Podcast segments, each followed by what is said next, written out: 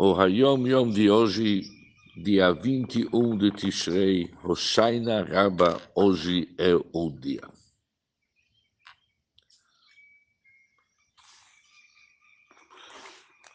Na noite do Hoshana Rabbah, o nosso costume falar Tikun Lel Hoshana Rabbah, o Tikun da noite do Shaine Rebe.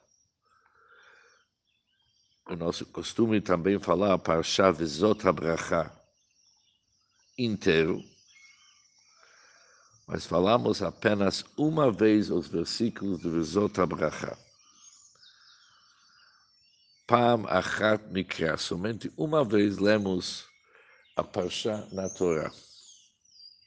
Haviam pessoas que o Rebe Rashab mandou falar no Shai Narab, não somente o versículo, mas também como explicação do Rashi, mas aquilo não foi um ensinamento para todos, foram para pessoas individuais.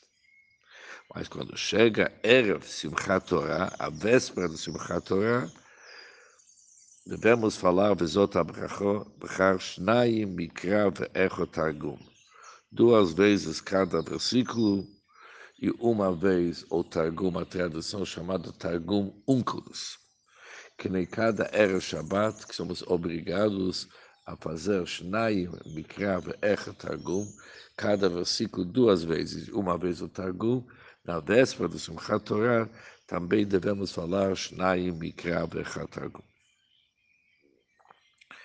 Também dos costumes do Shai Narab, antes de falar Hallel, devemos pegar aqueles dois anéis que são no centro do Lulav e retirar aqueles dois anéis, de tal forma que sobre apenas os três anéis que eles juntam, os três Lulav, Hadass e Aravá, juntos, que amaram eles juntos.